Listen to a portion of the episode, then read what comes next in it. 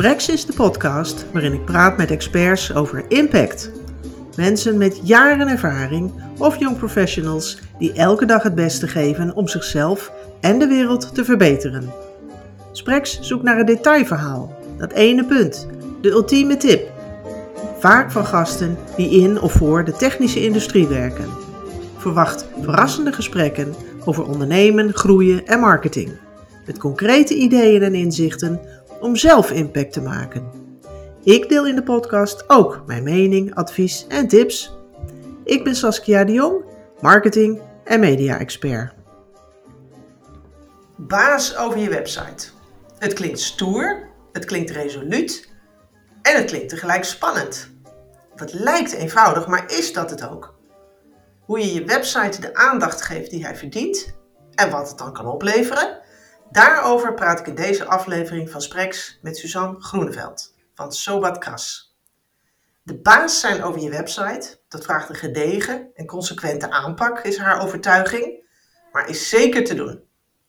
En met ruim 40 jaar commerciële ervaring en tegenwoordig met focus op online marketing in verschillende branches, heeft Suzanne zich gespecialiseerd in het juist positioneren van je bedrijf met je website. En die kan voor veel impact zorgen, mits hij goed vindbaar, veilig en snel is. Want alleen dan kom je zakelijk goed voor de dag en draagt hij bij aan je doelstellingen. Nou, hallo Suzanne, van harte welkom bij Sprex. Dankjewel Saskia. Ik uh, vind het heel leuk dat ik uh, bij je mag zijn in deze podcast. Ja, hartstikke leuk. En ook een heel leuk onderwerp heb jij, uh, heb jij bedacht. En ja, om maar gelijk met de deur in huis te vallen, maak jij impact?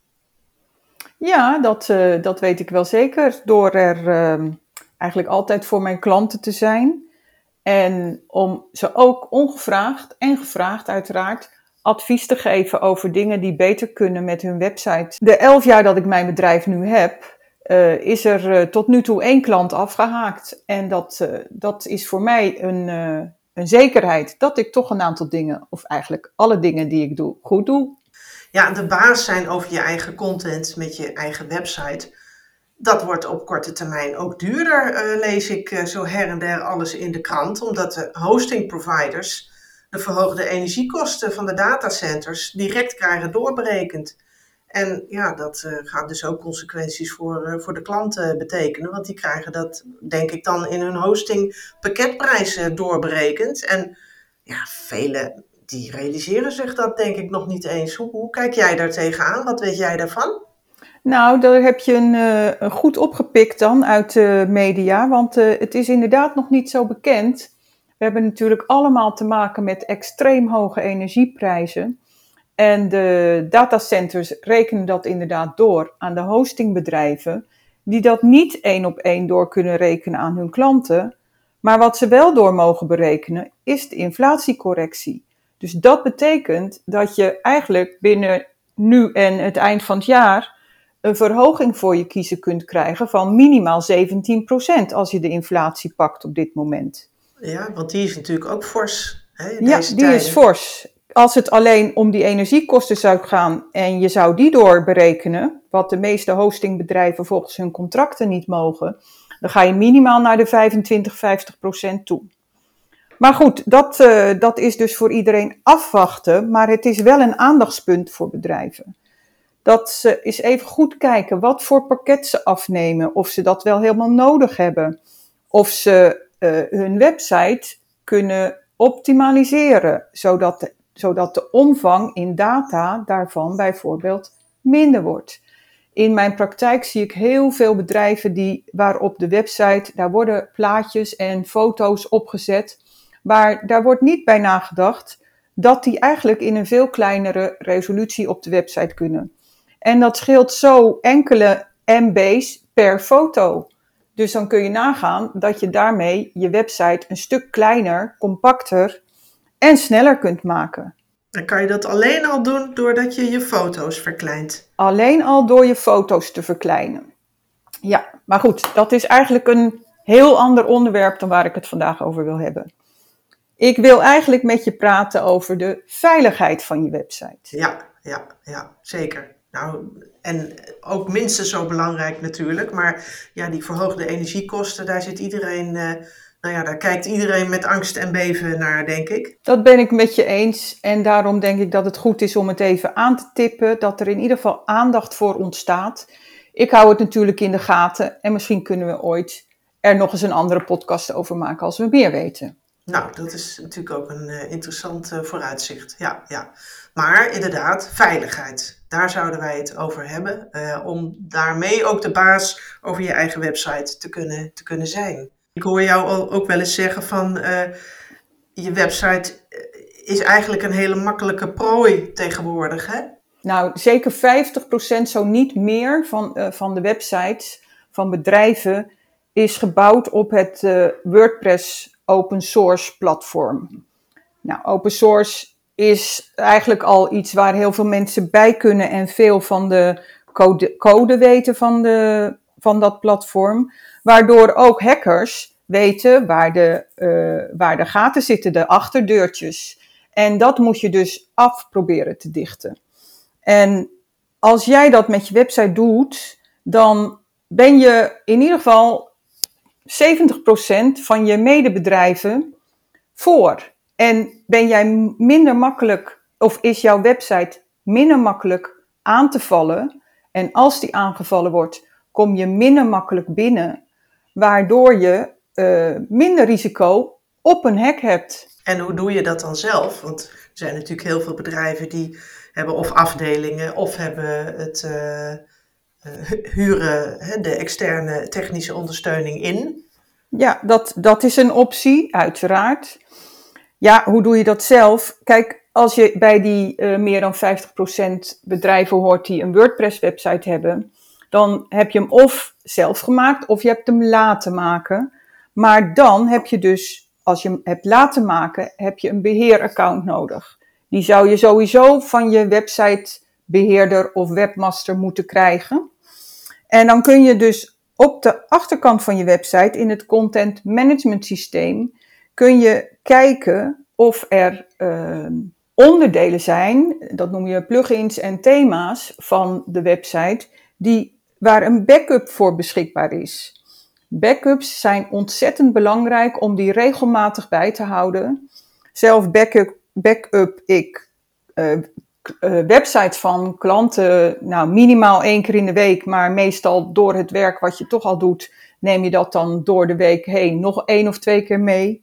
En dat gaat automatisch? Dat kun je automatisch? Je kunt uh, met, met bepaalde software kun je dus instellen dat je backup automatisch gemaakt wordt. Wat je daarbij wel moet realiseren, dat een backup dezelfde ruimte inneemt als de omvang van je website. Dus daar moet je een beetje uh, ja, een beetje logisch mee omgaan, praktisch mee omgaan. Ja, want dat zou dus dan ook weer een groter hostingpakket uh, noodzaken, of niet? Kijk, heb je een website waar uh, één keer in de maand een blog op geplaatst wordt, dan kun je best uh, één keer per week een backup maken. Heb je een website waar iedere dag honderden klanten iets komen kopen en afrekenen, dan moet je bijna iedere iedere vijf minuten een backup maken. Dus dat, dat is een afweging die je maakt per bedrijf en per website. Afhankelijk wat het doel is van de website. En denk je dat er veel bedrijven zijn die helemaal niet of nauwelijks backuppen? Waarschijnlijk zijn er heel veel bedrijven die, uh, die daarbij denken dat, uh, dat het hostingbedrijf dat wel voor ze doet. En uh, dat doen ze waarschijnlijk ook wel, maar weet jij waar je die backup kunt vinden als het misgaat? Want die WordPress-omgeving, dat is je eigen verantwoordelijkheid. De host, het hostingbedrijf biedt je het platform om je website erop te zetten. Ja, dus die heeft ook een ander doel eigenlijk. Met heeft een ander doel, ja, ja. Dus je moet zelf zorgen voor backups en het liefste zodanig dat ze lokaal of op een cloud service worden opgeslagen, zodat het gebeurt niet vaak, maar als er iets bij een hostingbedrijf misgaat en de backups weg zijn, dan heb je in ieder geval nog een backup van gisteren of vorige week. En hoef je niet heel je website opnieuw op te bouwen. Maar dit is echt iets wat je gewoon vooraf kunt organiseren en kunt instellen hè, dat dat automatisch gaat. Dus het hoeft helemaal niet zoveel inspanning te kosten. Het is één keer logisch nadenken van hoe vaak heb ik dat nodig en waar zet ik dat neer. En ook voor jezelf natuurlijk wel heel goed noteren hoe je dat bereikt en hoe je erbij kunt. Maar als er dan een probleem ontstaat, heb je in ieder geval die backup die je terug kunt zetten. Die backup is belangrijk als er een probleem ontstaat, zodat je altijd je website op de meest actuele datum terug kunt zetten. Wat daarnaast belangrijk is, dit is als er een probleem ontstaat. Wat daarnaast belangrijk is voor de veiligheid van je website, is dat je de updates doet. Dus dat betekent dat je die plugins en die thema en, en eh, eh, de WordPress uh, core noemen we dat, dat je die update als die aan de orde is. En dat gaat niet vanzelf? Dat kan wel vanzelf, maar er zijn heel veel plugin ontwikkelaars die de code niet helemaal netjes clean en lean opleveren waardoor er door een update weer conflicten kunnen ontstaan en dan kan zomaar je website breken. En breken betekent niet zichtbaar, niet benaderbaar, uh, bevriest of uh, je kunt er helemaal niet meer op komen. Weer een reden om te zorgen dat je die backup altijd uh, kunt vinden op een andere plek dan bij je hostingbedrijf. Ja, dat betekent dus eigenlijk dat je je website een ja, eigenlijk continu je aandacht uh, ook, ook nodig heeft. Hè? Want ja, ik begrijp dat hij heel kwetsbaar kan zijn. En ik denk dat je uh, nooit helemaal alles kunt uitsluiten, maar je kunt er dus wel een heleboel aan doen. Hè? Dat hij een makkelijke prooi wordt. Nou, je kunt er een heleboel zelf aan doen. En dat is wat ik eigenlijk uh, altijd probeer te vertellen, ook tegen klanten. Je kunt het ook zelf doen. Er zijn ook klanten die zeggen, ja Suzanne, daar heb ik helemaal geen zin in. Doe jij dat maar voor me. Nou ja, daar, daar heb ik dan een product voor, een mooi abonnement, uh, waardoor ze zeker weten dat die website altijd actueel is als er een probleem is, dat het opgelost wordt en dat die regelmatig geüpdate wordt. En gecontroleerd wordt of die dan na de update nog werkt. Maar goed, daarnaast moet de klant ook, als die het uitbesteedt, natuurlijk hier toch ook in ieder geval zich rekenschap van geven dat het dus belangrijk is dat je op deze manier ook met je website bezig bent. Niet alleen maar met uh, de, de, de, goede content erop te plaatsen, de goede inhoud. Ja, dat is ook heel goed natuurlijk, want anders dan, dan heb je niet zoveel op je website te zetten. Nee, oké, maar dat die dus zich ook uh, ja, realiseert dat er meer is dan alleen maar... Content, ja, zeker. Ja, kijk, ten, ten opzichte van uh, eh, 20 jaar geleden is het misschien wel honderd keer makkelijker geworden om zelf een website te maken. Maar het is niet voor niks een vak waar uh, mensen uh, ja, in, op allerlei vlakken services voor aanbieden. Als je ondernemer bent, dan wil je je core business het liefste doen, want daar ben je goed in. En dan kun je met een goed geoptimaliseerde website heel goed vindbaar worden in de zoekmachines, waardoor je op pagina 1 tevoorschijn komt. En als iemand zoekt op de service of het product wat jij biedt, dat die jou vindt. Ja, die veiligheid dus zo goed op orde hebben, het beheer en, en in feite dus de, de achterkant echt goed geregeld hebben. Dat is denk ik nog niet eens iets wat alle ontwerpers of websitebureaus beheersen? De websiteontwerpers, designers, die, die zijn, ja, het woord zegt het al, designer is, is echt die maken het mooi en het ziet er goed uit en de kleuren passen bij elkaar en de lettertypes. En dat is weer een heel ander stukje vakgebied. Maar het technische beheer van de updates, van de backups, van de toegang, dat is, uh, ja, dat is eigenlijk iets ja, waar ik heel veel interesse in heb en me in specialiseer. En ik ben niet de enige, want het is een heel belangrijk onderdeel van ons uh, internetlandschap. Dat je gewoon zorgt, dat geldt natuurlijk ook niet alleen voor websites, dat geldt in feite voor al je accounts. Je moet wachtwoorden maken die niet herkenbaar zijn, die een bepaald aantal tekens hebben. Je moet het aantal mensen met beheerrechten die op je website kunnen komen beperken tot twee of maximaal drie. Uh, je moet een bepaalde gebruikersnaam, de admin gebruikersnaam op WordPress bijvoorbeeld, moet je niet gebruiken, omdat iedere hacker weet dat er nou honderdduizenden websites zijn die een beheerdersnaam admin hebben. En dan kunnen ze gewoon gaan proberen in te loggen. En uh, raden naar uh, ja, wachtwoorden die veel, nog steeds veel gebruikt worden. 1, 2, 3, 4, 5, 6, A, B, C, D, E, F. de voornaam andersom, uh, je geboortedatum, noem er maar een paar. En ja, dat, dat, daarmee kun je dus ook zorgen dat als een hacker een aanvaller probeert binnen te komen, dat die er gewoon niet binnenkomt, omdat die naam niet gebruikt wordt. En dat het aantal inlogpogingen beperkt wordt. Dus dat je dat zet op drie of op vijf als je veel, uh, veel klanten hebt die in moeten loggen op hun klantportaal. Dan is het misschien handig om dat aantal inlogpogingen, waarna je geblokt wordt, iets hoger te zetten. Maar uh, heb je een financiële website, dan zou ik die inlogpogingen naar drie zetten. Want dan, ja, dan wordt een IP-adres gewoon geblokt als die te vaak probeert binnen te komen. Ja, het, het zijn allemaal hele logische tips. Maar het zijn allemaal dingen waar je gewoon niet zo over nadenkt als ondernemer of als manager. En, uh, en misschien hoef je ook niet alles zelf te doen. Maar het is toch wel heel handig als je daar enige kennis uh, van hebt. Want wat jij nu zegt, ja, beperkt die. Uh, toegangsmogelijkheden. Hè? Drie keer een poging en dan is het klaar. Ja, ik zou er niet over nagedacht hebben, maar ik begrijp dus nu dat je dat dus ook kunt uh, instellen uh, vooraf al. Ja, dat is natuurlijk heel erg slim. Ja, dus ja, hoe voorkom je dat je website een makkelijke prooi wordt voor aanvallen van buitenaf? Nou, je, je gaf mij van tevoren al aan, nou, daar heb ik wel uh, een paar tips voor. Hè, waardoor je de veiligheid van je website een boost kan geven zonder eigenlijk al te veel moeite. Een aantal dingen, volgens mij kwam er net al even aan de orde, maar ja, ik geef je graag nog even het, het woord tot slot om uh, de luisteraar uh, nog wat tips hierin mee te geven.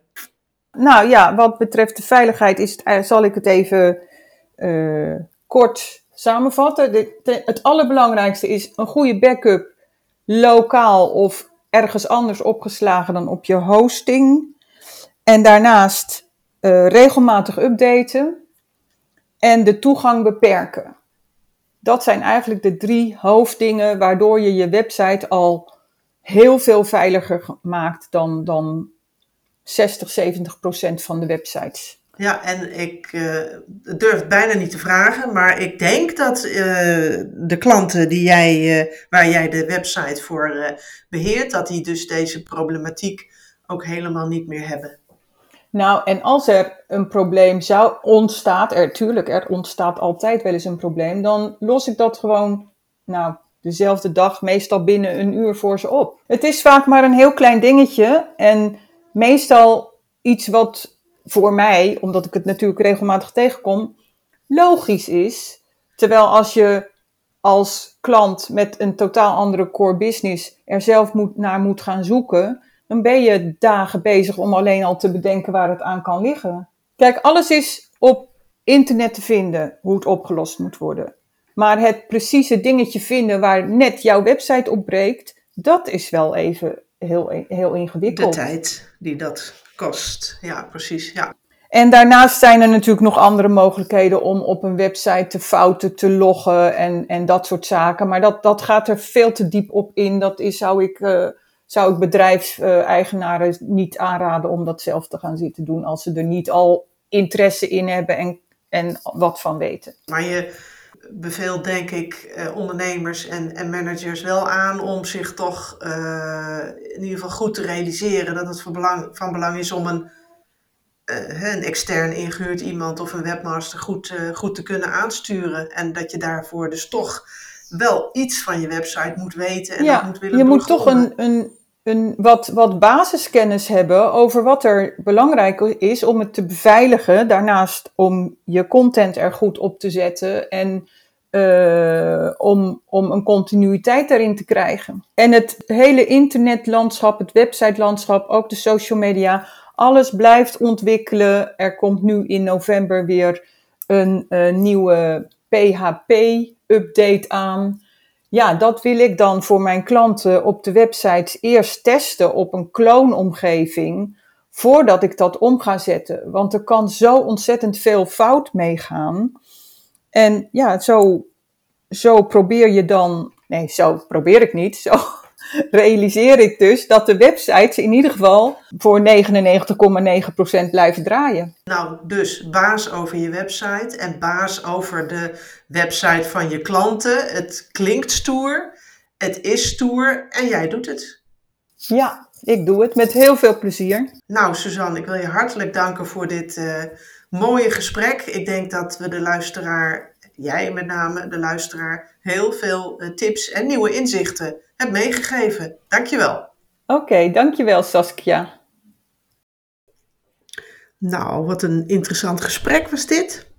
De tips van Suzanne om van je website een goed fort te maken waar een hacker niet binnenkomt, ja, die zijn eigenlijk zo logisch. Maar aan de andere kant zijn het ook zaken waar je als ondernemer of manager niet zo, of ja, misschien zelfs wel helemaal niet, over nadenkt.